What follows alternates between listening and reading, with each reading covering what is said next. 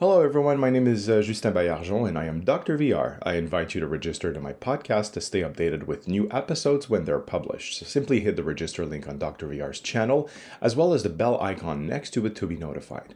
Dr. VR is also now on Instagram, so please look out for the Dr. VR page at the underscore DRVR for more details.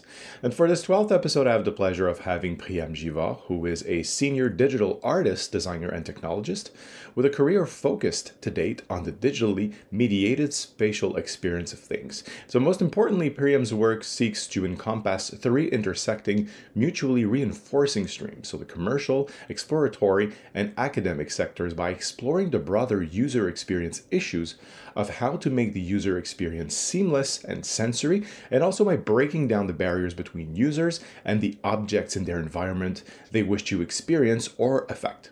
So Priam, who has been working with VR since its mainstream inception in 2014, has designed and built large high-end interactive uh, installations that are exhibited internationally and has been awarded at uh, the 2017 American Alliance of Museums Award. So most recently, Priam started a two-year experimental partnership with the Art Gallery of Ontario in Toronto. Its gallery museum project called Bristol 1775 that's now available on Steam and in VR. Priam, welcome to Dr. VR. Hello. So, can you tell us a bit about your professional background?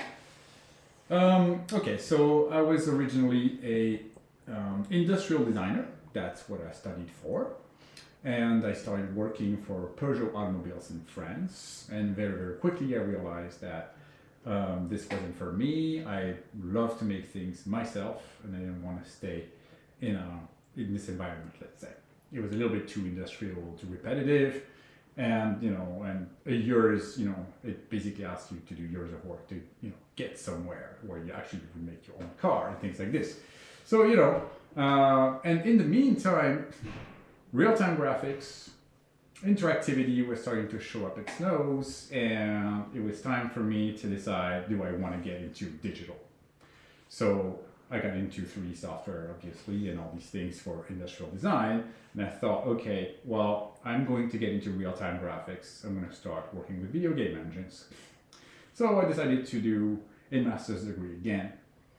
And basically, that was about this. And that's how it all started. Well, that makes sense. Uh, kudos kudos on your two MAs, by the way. Very impressive. oh, I have one Oh, you have one. Yeah. I thought you did your second man. Your, your second. No, I did a BA slash like applied arts in Paris, a little bit more than a BA essentially, and then a master's degree. And I just left that you know the art school part essentially to go into the digital uh, MA. Oh wow! Yes. Very impressive. So you've worked on various installations and immersive projects that were produced and exhibited internationally at venues such as New York Museum of Moving Image, Art Gallery of Ontario in Toronto, uh, the New York City Met, uh, Korea's National Museum of Contemporary Arts, basically a lot of them. So can you tell us what drove you to turn to uh, work in the immersive field and are and in installations as well? Uh-huh. Okay, uh, pretty much the reading of science fiction books since I'm a kid, the tinkering with video game technologies, and the dream of being able to be inside you know specific environments and to be touching objects in virtual reality mm-hmm. and things like this. I did have access to virtual reality early hardware about 20 years ago oh wow oh yeah so i've already i was already like a bit involved into technical tinkering and looking at things. And um, yeah, it's pretty much I saw, I felt this was just possible at that time already. So yeah. I just went into it. Can you please expand on a little bit on your the first time you experienced VR 20 years ago?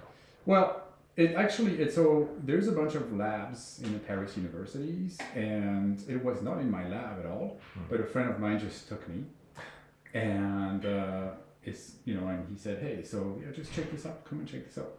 And I thought, oh, man, this is exactly Tron, right? This is exactly you know, like the the you know the fidelity wasn't like obviously like you know 4K or anything like this.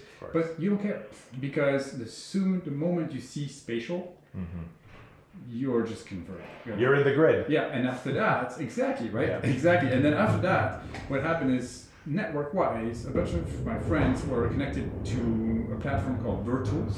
Okay. And Virtools was one of the first video game engines in France, actually, that were that was a startup, but it was also geared towards industry. Mm-hmm.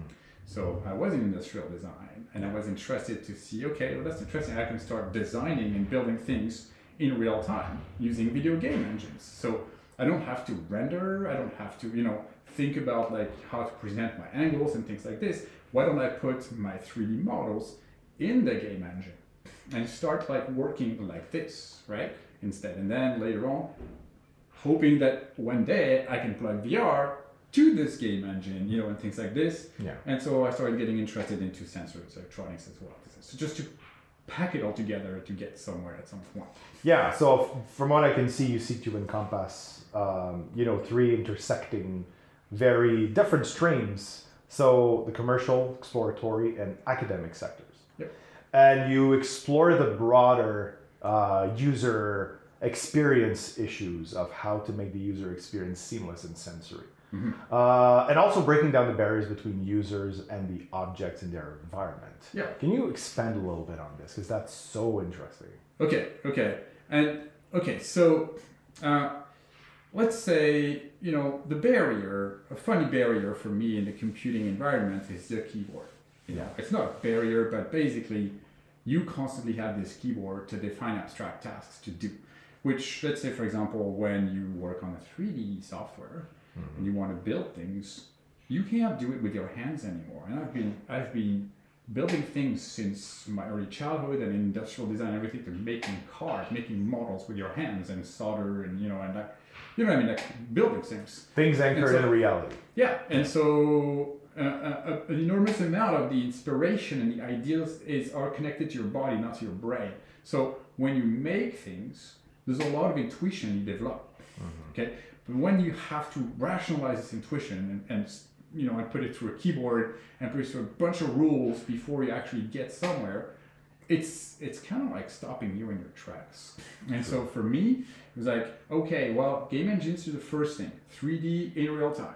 Okay, it's on a monitor right now, you know, but well, okay, let's you know start learning, so you know inputs and outputs, software and everything, and then VR will come, obviously at some point, or maybe I'll do it myself. Hopefully, you know, I get the opportunities and the time. Put stick, you know, a monitor on your face, split it, just like you know um, the Oculus people did when they started, right? And so just basically working to put yourself into this space, right? Tinkering around and especially making sure that, yeah, you can start making things and touching things immersively and, you know, building things in space, in real space. So mixing uh, reality with the virtual. Yep. That's very interesting because not too long ago in a previous episode, I interviewed Curtis Hickman, uh, the co-creator of The Void. Yep. And The Void is the, I would say, the perfect incarnation of the mix between reality and virtu- virtual, you know? Uh-huh. So I'm just wondering, because you worked a lot on arts, art installations, location-based VR in museums Yep. and things like that. So what does location-based VR experiences bring to VR that is so different from, let's say, room-scale VR? Okay. Um, okay, so number one, Curtis is at a level, you know, that a lot of us, you know, dream that we would have all the bandwidth to do and get into to do all everything he did, all these experiments, you know, firsthand. Um, and like I'm a frank admirer. Like I'm like I'm so happy that somebody is actually doing this stuff Yeah. and just leading the charge. So um, that's location based. So location based uh, versus just in reality. Okay, so when you're just in reality, if you want to make it feel like location based, you're going to need a bunch of, you know, let's say physical feedback props. Yeah. And that's what's location based, right? Um, you need space. You need physical space to obviously follow what the cues in VR are, Yeah. essentially. And so it's awesome, but hopefully in the future, a little bit better feedback, haptics, devices, and implements, you know, will appear. Um, I'm very interested into starting to study this at some point. I've inquired for some PhDs in research, you know, uh, potentials at different places. Okay. Um, I don't want to stop my practice or you know like what I'm doing these days Of course. but I'm interested into also doing some research because there is a part where you do have to read and look at the literature on what is like psychophysics, okay, like Curtis says, Yes. right? You know, you do have to kind of do a bit of homework on what perception is, proprioception is, and all the studies of like how do you make a phantom arm, right? How do you make things phantoms? They feel actually real, right? And then more and more, your brain and your body believes that they're getting feedback, right? And so you gotta build the devices, but you also gotta figure out what you don't need to build and just build the right feedback that is going to do the trick. Mm-hmm. And so that for me is really important. Mm-hmm. And so you need to muck around a lot. Like like you know, again, Chris does that, right? You, you've got to muck around a lot, a ton, right? You need to like carve a little bit of space and time to do it. And so he, you know, as an intelligent person and in the, you know, what I mean, in I guess, in his work, uh, okay, I would do, you know, like there's a bunch of ways and intelligent ways to, you know, build a company, you know, and put yourself into that space and generate that space and figure out, you know, how am I going to put myself into this space. Of course. Right. So I think research is very interesting as well for that. Mm-hmm. So that's why I'm thinking about research. Um, it's not obviously stopping me from thinking about just doing things myself as usual on the side. Because first and foremost, you're an artist. So yes, I mean I've, I've always been interested in arts. I've got a big arts education Yeah. from art school. Mm-hmm. And so making things obviously is, you know, part of the education you get, right? So you paint, you draw, you sketch, you sculpt.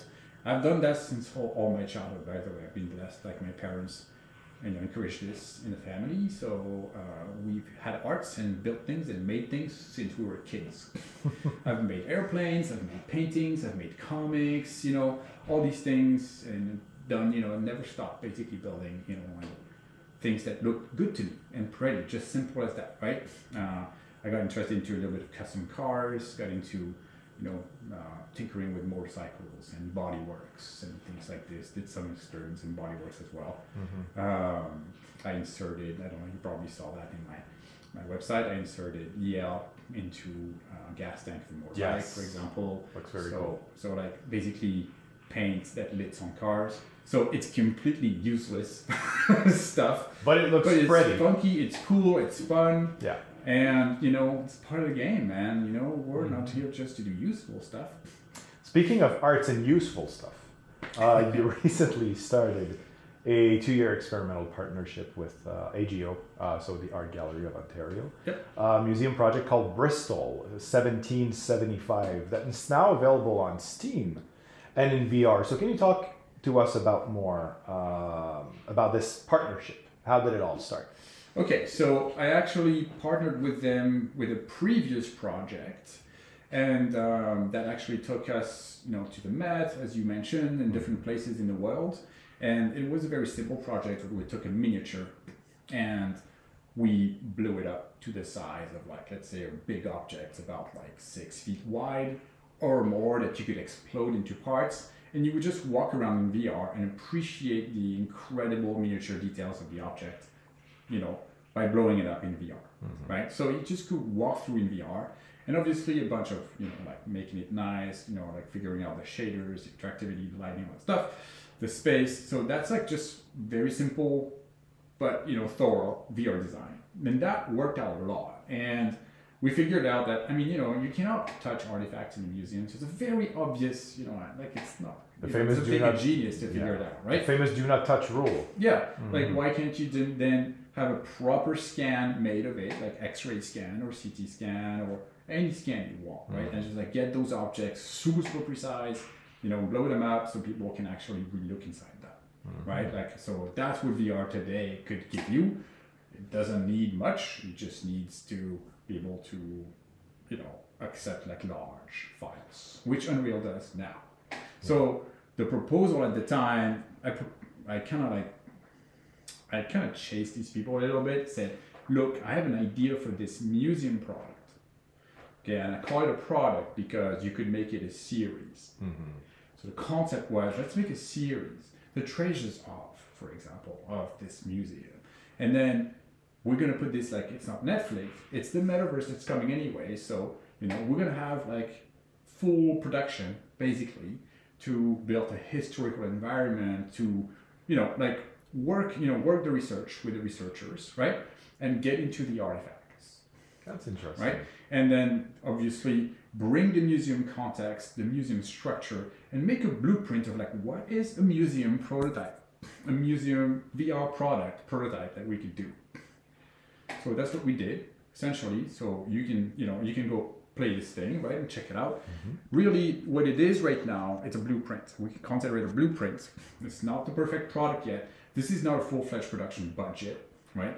Uh, proper production budget would get you, you know, get you around like you know 500k, a million. It's a production budget for like a museum show, right? Yeah. So we're like, okay, we're gonna do it lower budget, obviously, because AGO is like, okay, let's see it, let's check it out.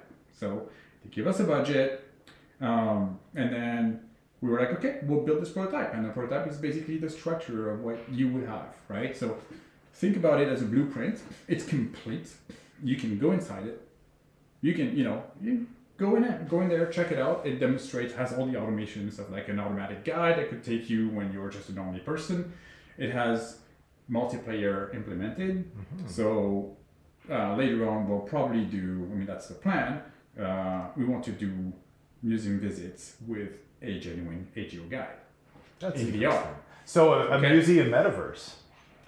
I'm sorry. So a museum metaverse. Yeah, like so, you know, you can you can say metaverse. It's like we're all going into immersive. Yeah. Like it doesn't mean that this whole immersive will be together. You know what I mean? It's like you're going to go places all the time, and then now the metaverse for me in my head is like Johnny Mnemonic's metaverse, or you know what I mean, or like you know uh, Bruce Sterling's metaverse, Yeah. or you know what I mean, like all the sci-fi metaverse. And then in these metaverses, you can jump in 3D space between all those spaces, and it's like a real 3D world. You get lost in it, like the Oasis in uh, Ready Player One, whatsoever. Right? Yeah, so, so obviously, the internet today is the 2D metaverse.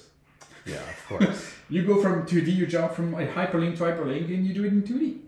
And so I guess it should just organically happen in 3D at some point too. Of course. So museums 2.0, basically, enhancing the experience of doing things. Because I have the feeling you're you're creating something that museums cannot fully do. So you're seeing the object, but we cannot deconstruct ourselves the objects. But you are allowing us to see what it's like as an object to be deconstructed and to go inside things that are not usually accessible Yeah. to people. That's really really cool. And how did AGO react to this? Well, AGO loved it because you gotta, you know, take it from the researcher's point of view mm-hmm. and, you know, the people who do the curation and work in the arts. They love those objects. And what they want to, is to transmit. Mm-hmm. Right? There are people who just want to transmit. They want to do nice shows so people learn things about the context, about the manufacture of the object and the times, like how people live at that time, all that stuff.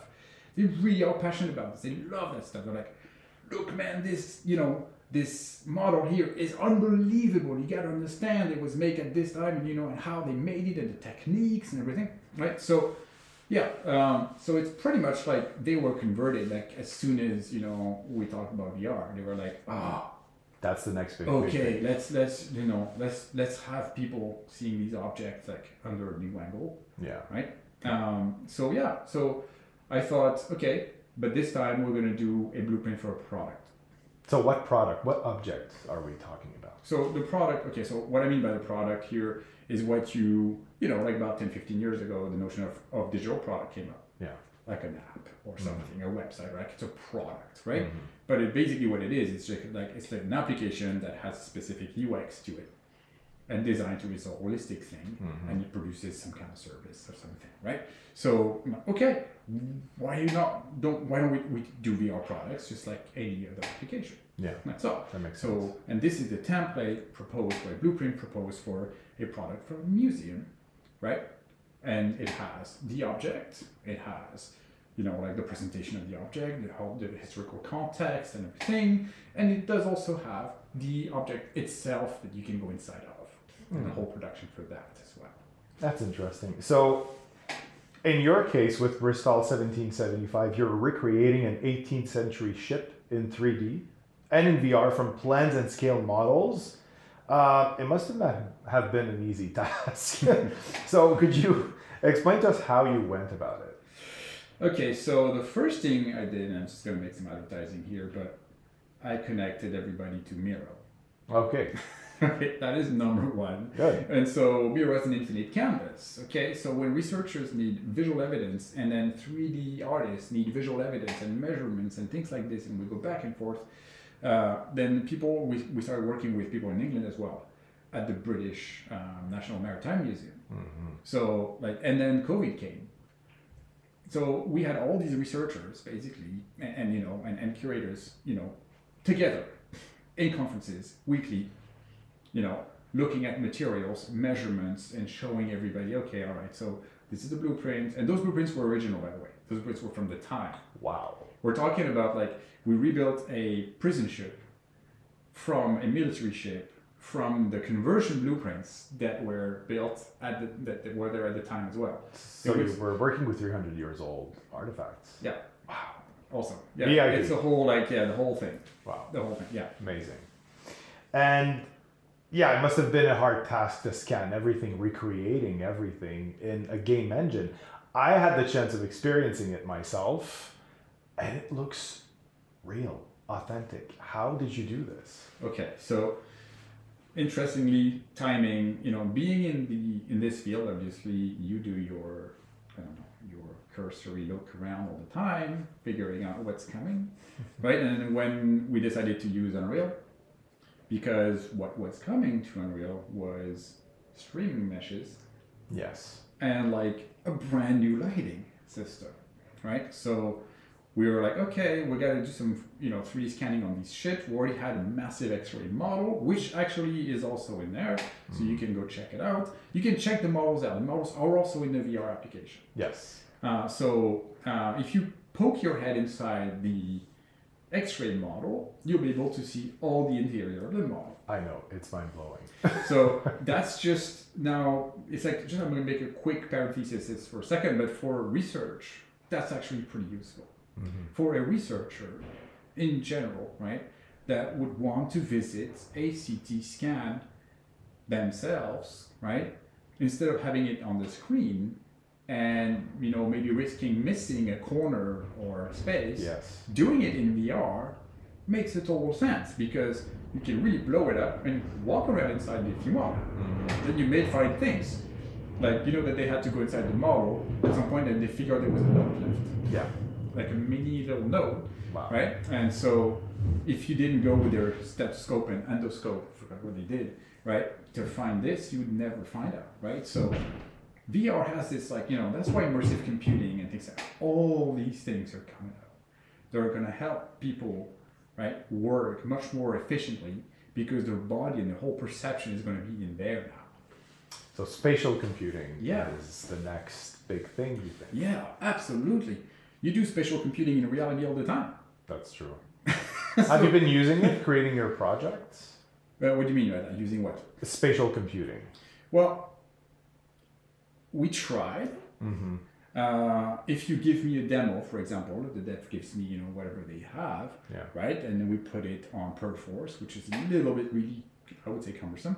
But anyway, everybody had access to the models, could put their headset on from their PC at home Yeah. and check it out. So uh, you we progress like more or less like that, but I'm not going to underestimate the desktop in that case. Okay, the reality is that Miro, for example, and the desktop were like the biggest tools, you know. So we checked the VR from time to time. Obviously, we did a bunch of like, you know, like get together Yeah. and then go check it out, get inside, comment, you know, go through and everything.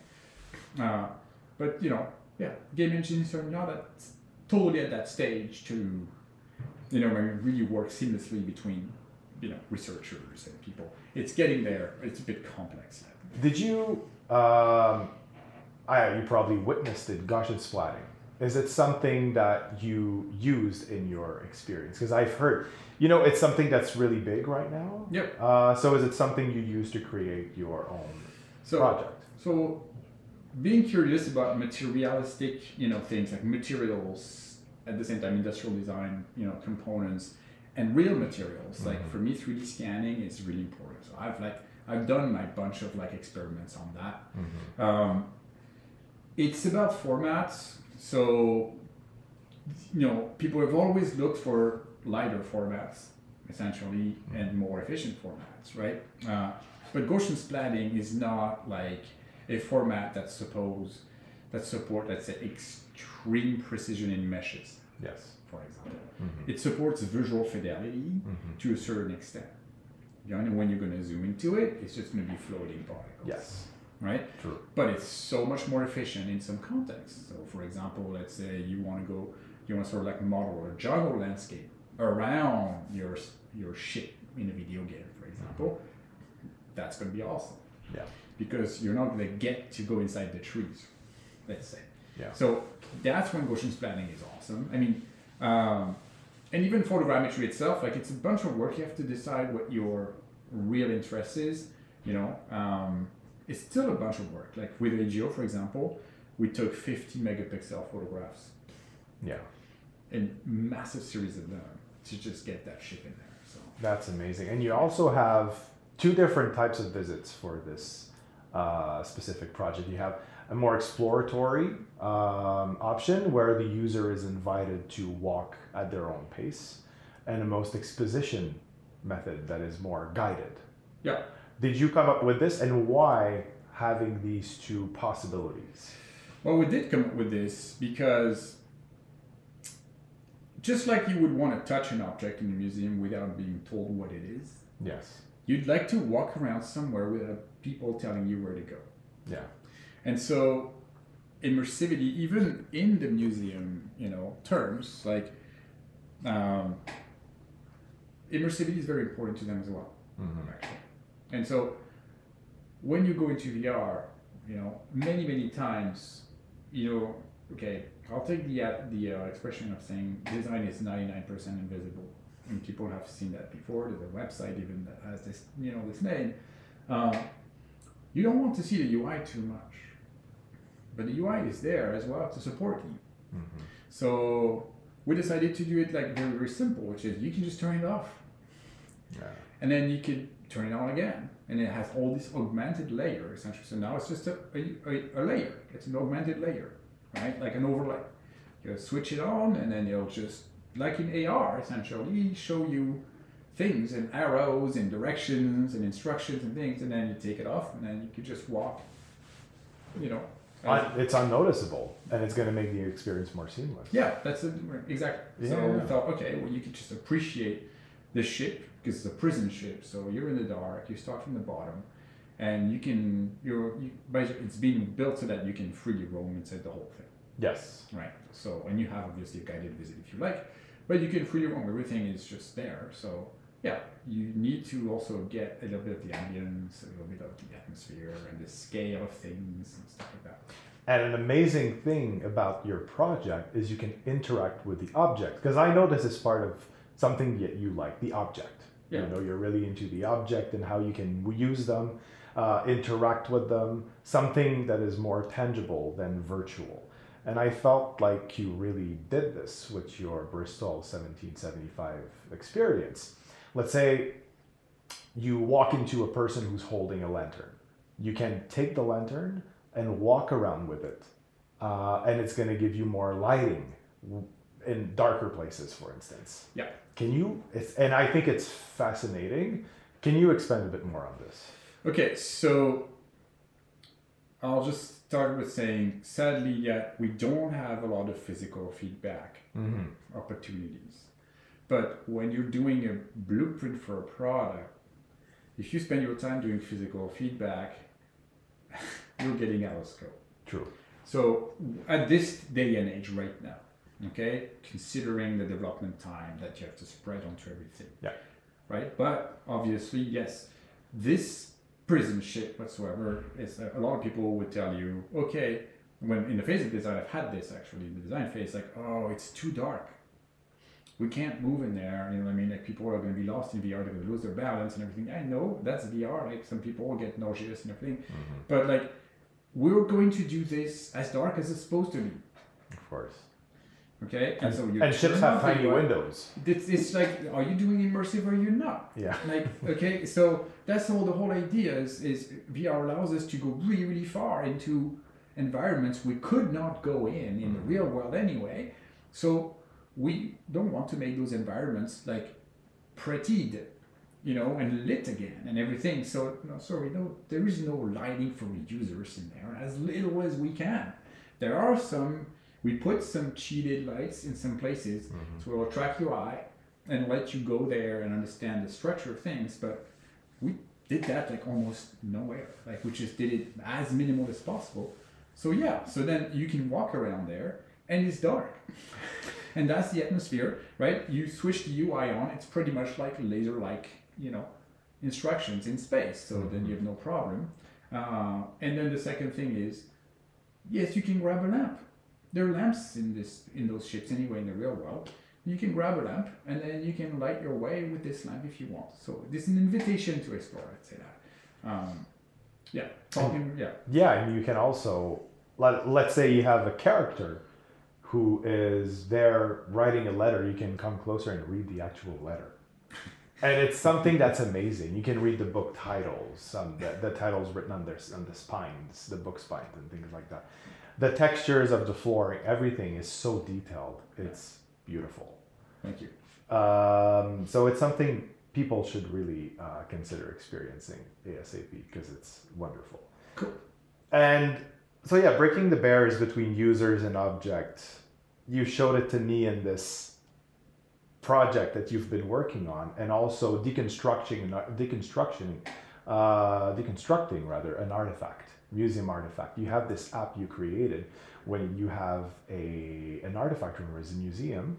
Normally, again, we mentioned the do not touch rule that is very famous, but then you're breaking this rule. You like breaking things, patterns, and I really like this.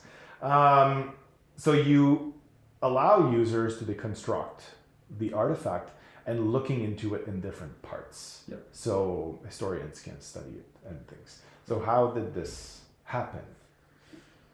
Same idea.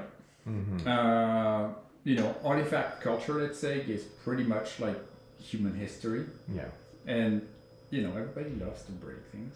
of course. I mean, not to break them, to break. Ah, it depends actually. Sometimes, yeah, people like you know like to break things just to see how they break. And, And to see how they're constructed. And then next step is exactly like Yep. what's how does that work? Mhm. Like what's behind the the hidden you know what's behind this nice shell, Yeah. right? And so um, yeah, so people want to do that, Mhm. and you naturally you would want to grab the objects you're looking at in a museum, and you can't. So no, we're very like yeah. I mean, hopefully you know like we're getting we're gonna get, and I'm starting to see a lot of stuff happening in terms of haptics Mm-hmm. right? So uh, there's a bunch of people leading the charge. Like Oculus actually, you know, doing pretty interesting stuff in their hands, Yep. for example. Uh, but I'd like to have feedback on my fingers, so that's going to be another story. But uh, when when this happens, there's there'll be more viscerality, and then you want things to be visceral, right? That's the whole idea of immersive. You know, it's you want things to be visceral, and you want. That's, that's pretty much all I have to say about this. And so that your your body learns and your emotions learn as well as your brain. You know, it's it's it's you can walk in there already. You know, you can walk in VR, Mhm. and that's just great. Simply walking in 3D space without having to figure out, oh, what do I do to turn right or to turn left, right? So Yeah. Now, will this be part of the AGO project, or is it something else entirely?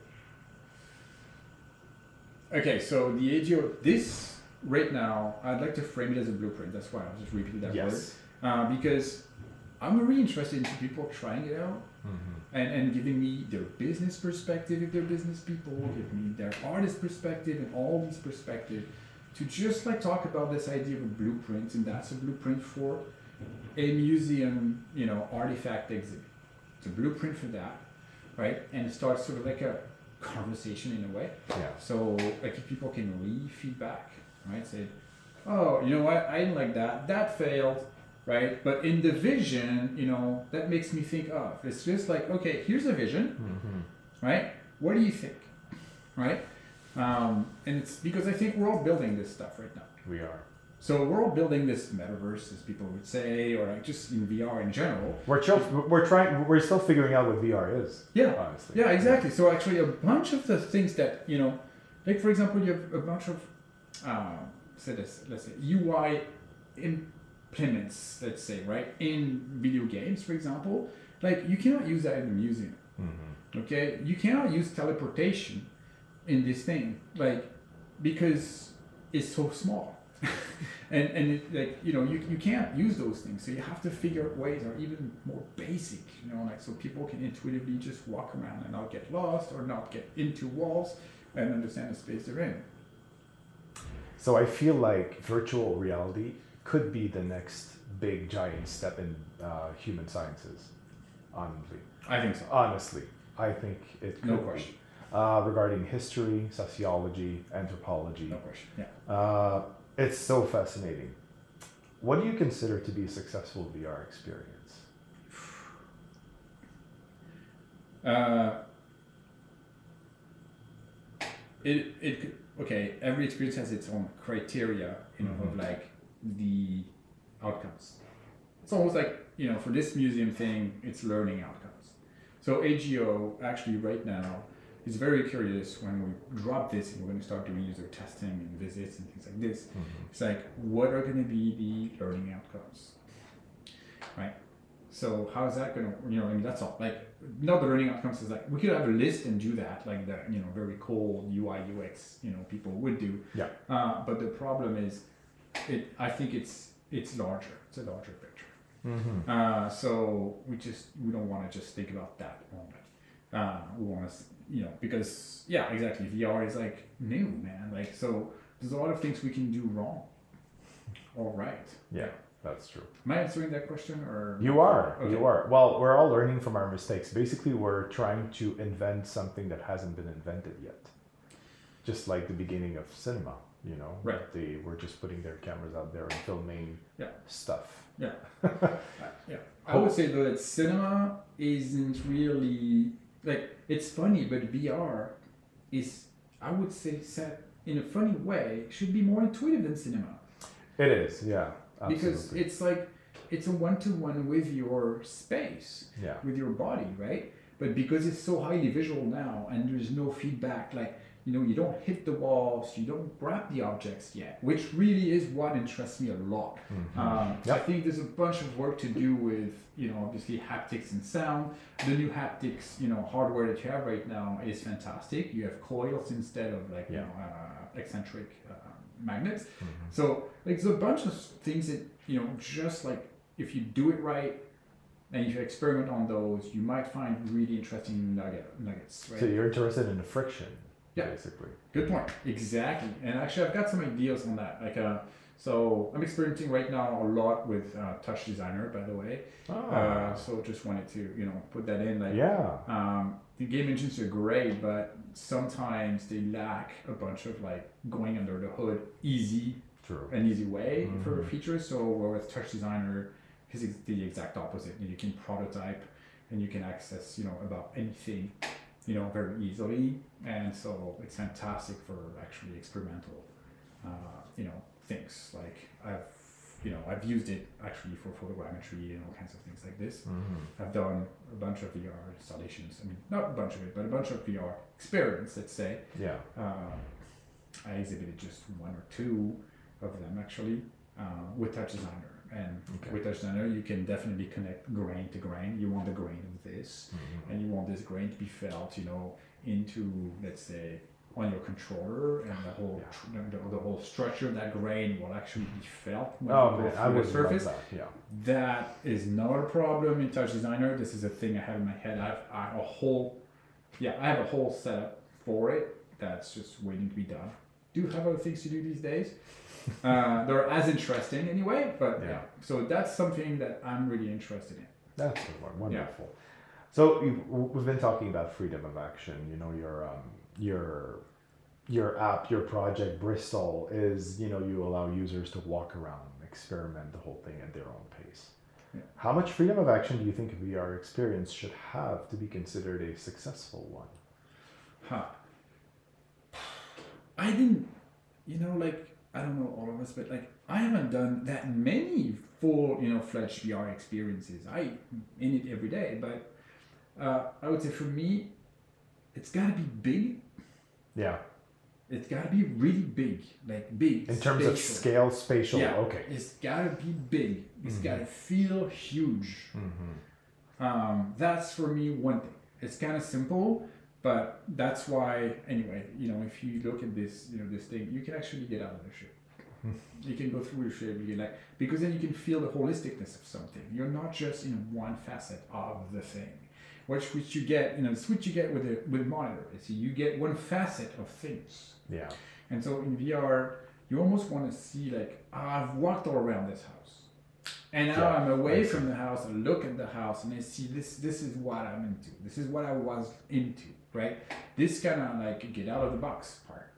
Yeah. So you're into the ship, but then you can dip your toes in the water. Yeah. Like so you can just like get away from it. Look. Oh, this is a whole thing. You walk around. You go. Oh my god, this is massive. So you get this thing right.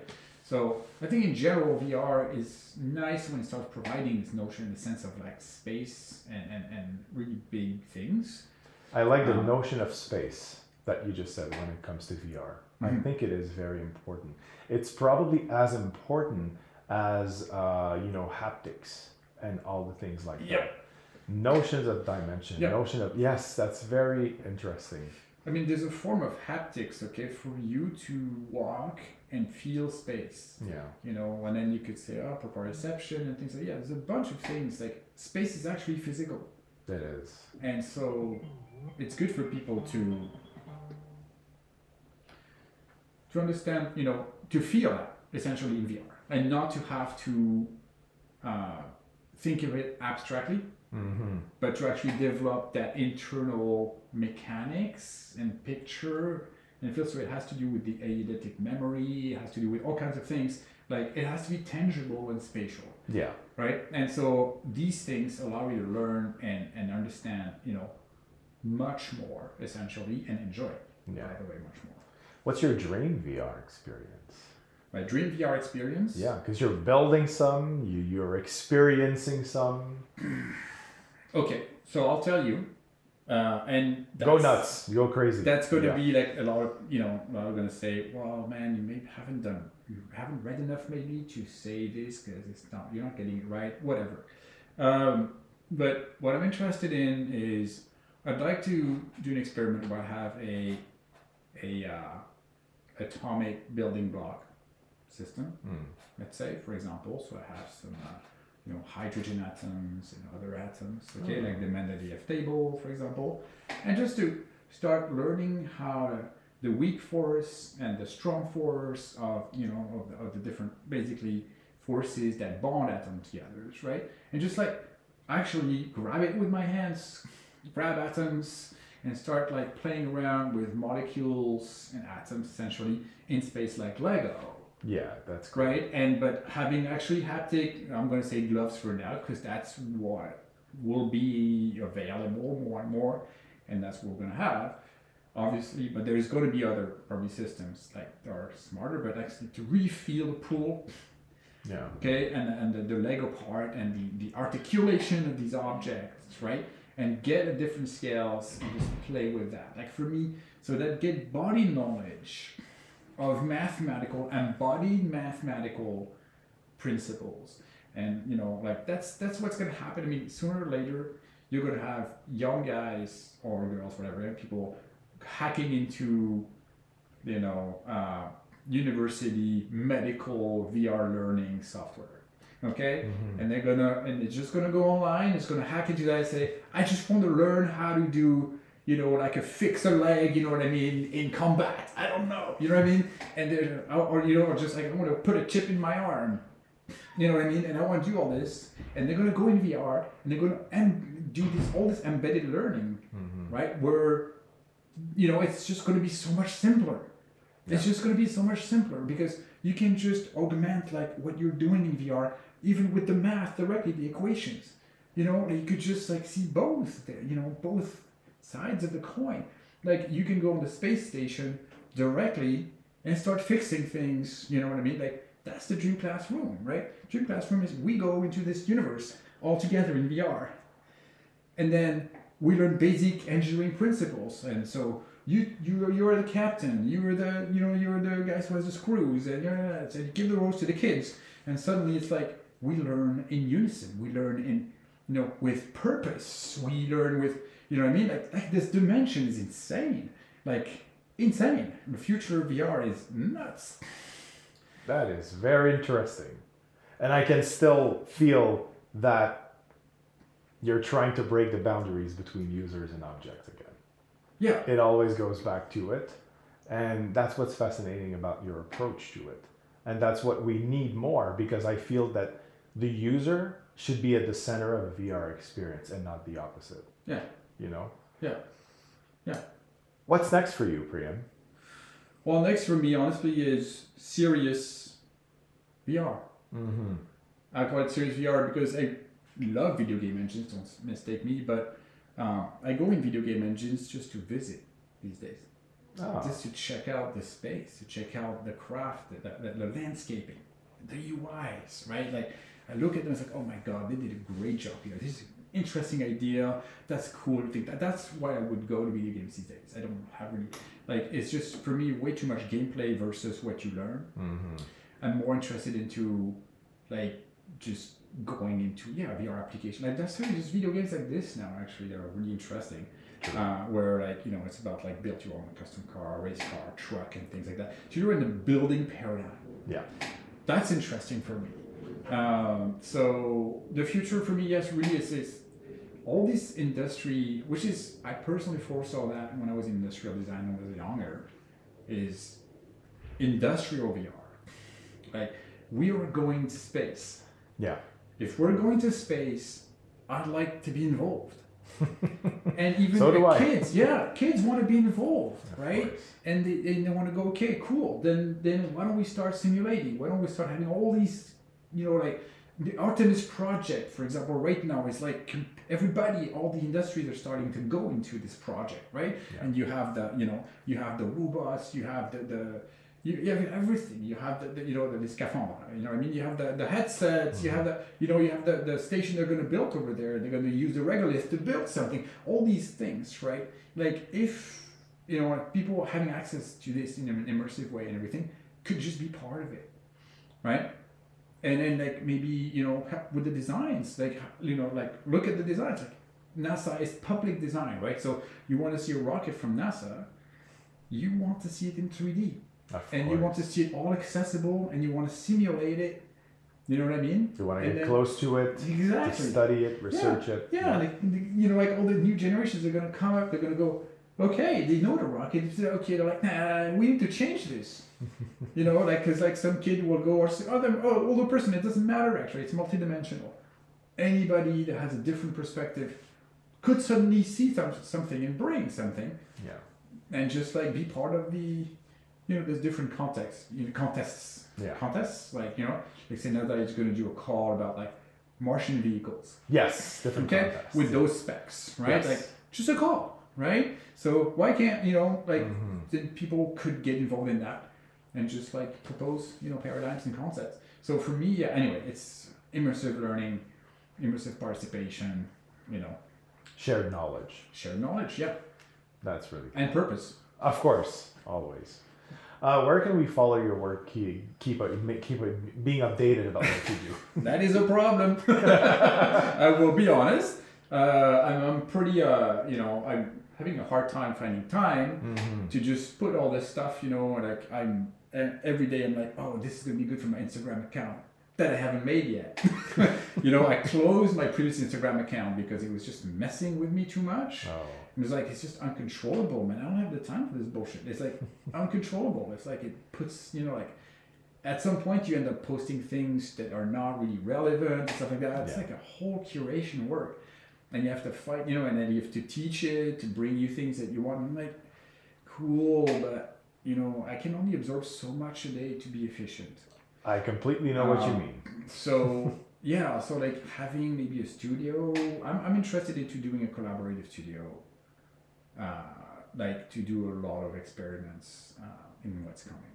That's And so, and if I could, you know, get into different partnerships with industries and everything, yeah. I'd be gladly building prototypes and things like that, and just work on a prototype basis. Um, very much into prototyping, I would say Hmm. like a lot into prototyping. Yes. Like rapid prototyping, assemble things with different applications, different, you know, like different realms essentially. Like a lab environment. Yeah, like a lab environment, like you know, just that you bring in some electronics, bring some sensors, bring some big relays, big engines, Yeah. big motors, and then do stuff, right? And then mm-hmm. plug the game engines with an electric motor, and then do stuff with it, or you know, take a robot arm, you know, and stuff like that, like 3D print stuff, and then you know all these things that just involve this membrane of like you know digital to real and real to digital so that you know it participates into the real world like we feel what we do Yeah, that's the next big thing. I agree with you. yeah It was a pleasure to have you on Dr. VR. Thank you so much. Thank you very much. It was a pleasure too for myself. Thanks